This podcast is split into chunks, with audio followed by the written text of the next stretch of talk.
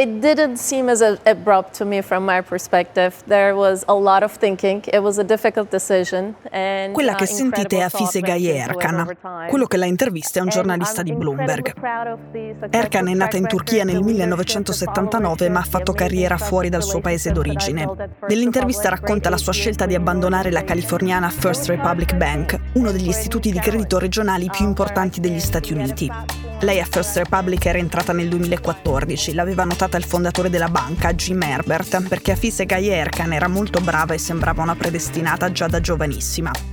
Dal 2014 ha fatto carriera nella banca, tanto che lì la consideravano l'erede del fondatore Herbert. Quando ha rilasciato l'intervista a Bloomberg era già considerata una delle donne più potenti e da tenere d'occhio, secondo il magazine che si occupa in particolare di banchieri e banchiere, cioè American Banker.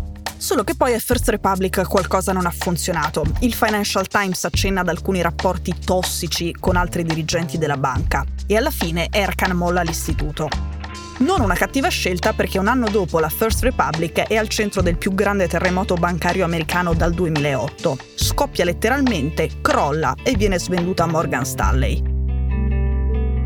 Erkan si prende una buona uscita da 10 milioni di dollari, passa a New York Greystone, una società immobiliare, ma poi se ne va pure da lì. A giugno di quest'anno gli arriva una chiamata importante da casa, dalla Turchia. Il presidente Erdogan la vuole a capo della banca centrale.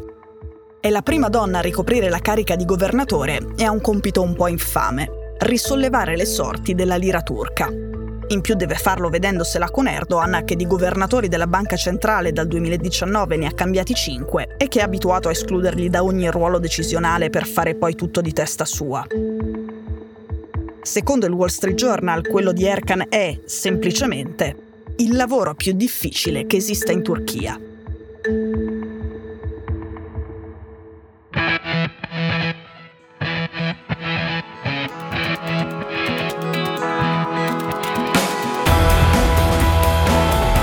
Sono Cecilia Sala e questo è Stories.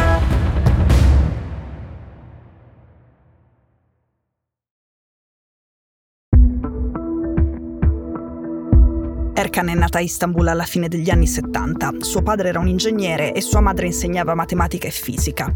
Erkan ha frequentato una delle migliori scuole pubbliche della Turchia, la Istanbul High School. Si è laureata in ingegneria industriale in una delle università più prestigiose del paese, poi dottorato in ingegneria finanziaria alla Princeton University negli Stati Uniti nel 2006.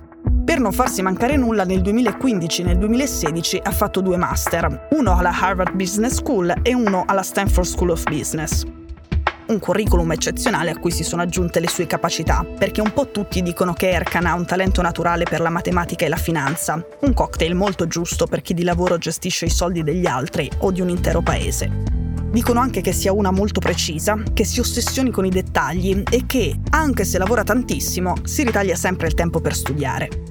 Insomma, Erkan che parla turco, inglese e tedesco sembra spigliata, coraggiosa il giusto e meravigliosamente secchiona. È stata lei a raccontare che ha imparato a programmare in C dai suoi vicini di casa quando era una ragazzina. Ha detto che lei preparava il caffè e loro, in cambio, le insegnavano il linguaggio di programmazione.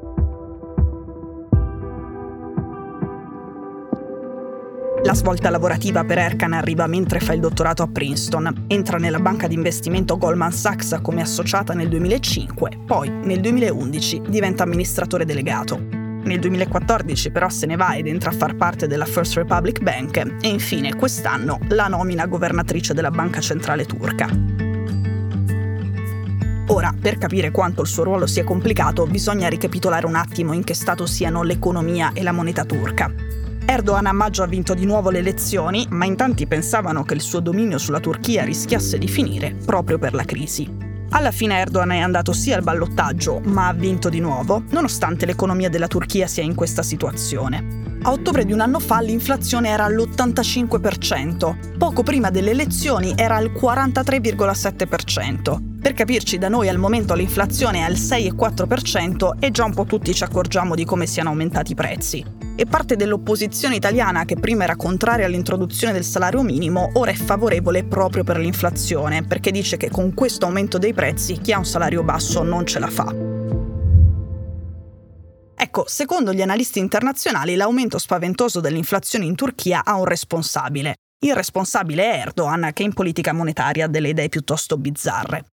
Lui ha puntato tutto sui tassi di interesse molto bassi e una forte espansione del credito. Infatti, tassi bassi significa proprio che prendere soldi in prestito costa meno. Però questo è l'esatto contrario di quello che si fa per frenare l'inflazione.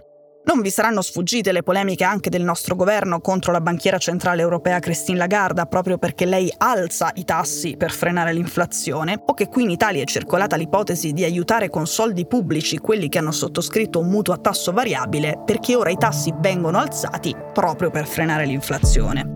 Insomma, di solito si fa così, la Turchia ha fatto il contrario e questo ha portato la moneta locale a perdere in soltanto due anni il 150% del suo valore. Serviva una brusca inversione di marcia e per la prima volta dopo le elezioni Erdogan si è detto disposto ad accettarla. Ed ecco, Afise Erkan. Ovviamente il curriculum di Erkan contrasta in modo netto con le opinioni radicali e piuttosto semplicistiche di Erdogan per quanto riguarda la macroeconomia. Per esempio, il presidente turco aveva definito i tassi di interesse la madre e il padre di tutti i mali, che è una frase che non ha senso e in realtà i tassi di interesse non sono altro che uno strumento in mano alle banche centrali. Detta male, servono ad aumentare o diminuire la quantità di denaro in circolazione alzandone o abbassandone il valore, il costo. Servono cioè a rendere elastico un sistema che, se fosse rigido, rischierebbe di rompersi in modo irrecuperabile alla prima perturbazione. Quando c'è un tipo di crisi come quella del debito pubblico che abbiamo vissuto qui di recente, i tassi si abbassano. Quando c'è un altro tipo di crisi agli antipodi come l'inflazione, si alzano. Ok, torniamo in Turchia. Forse Erdogan è pronto a fare un momentaneo bagno di umiltà. Insieme a Erkan ha sistemato al Ministero delle Finanze un altro, diciamo, ortodosso in fatto di politiche economiche e monetarie. Erkan come primo atto ha annunciato un aumento dei tassi di interesse del 15% in Turchia.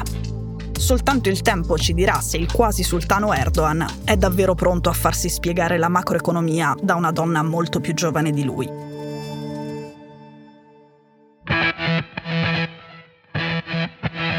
Stories è un podcast di Cora News prodotto da Cora Media. È scritto da Cecilia Sala. La cura editoriale è di Francesca Milano. In redazione Simone Pieranni. La sigla e la supervisione del suono e della musica sono di Luca Micheli. La post-produzione e il montaggio sono di Daniele Marinello. La producer è Monica De Benedictis. Le fonti dei contributi audio sono indicate nella sinossi.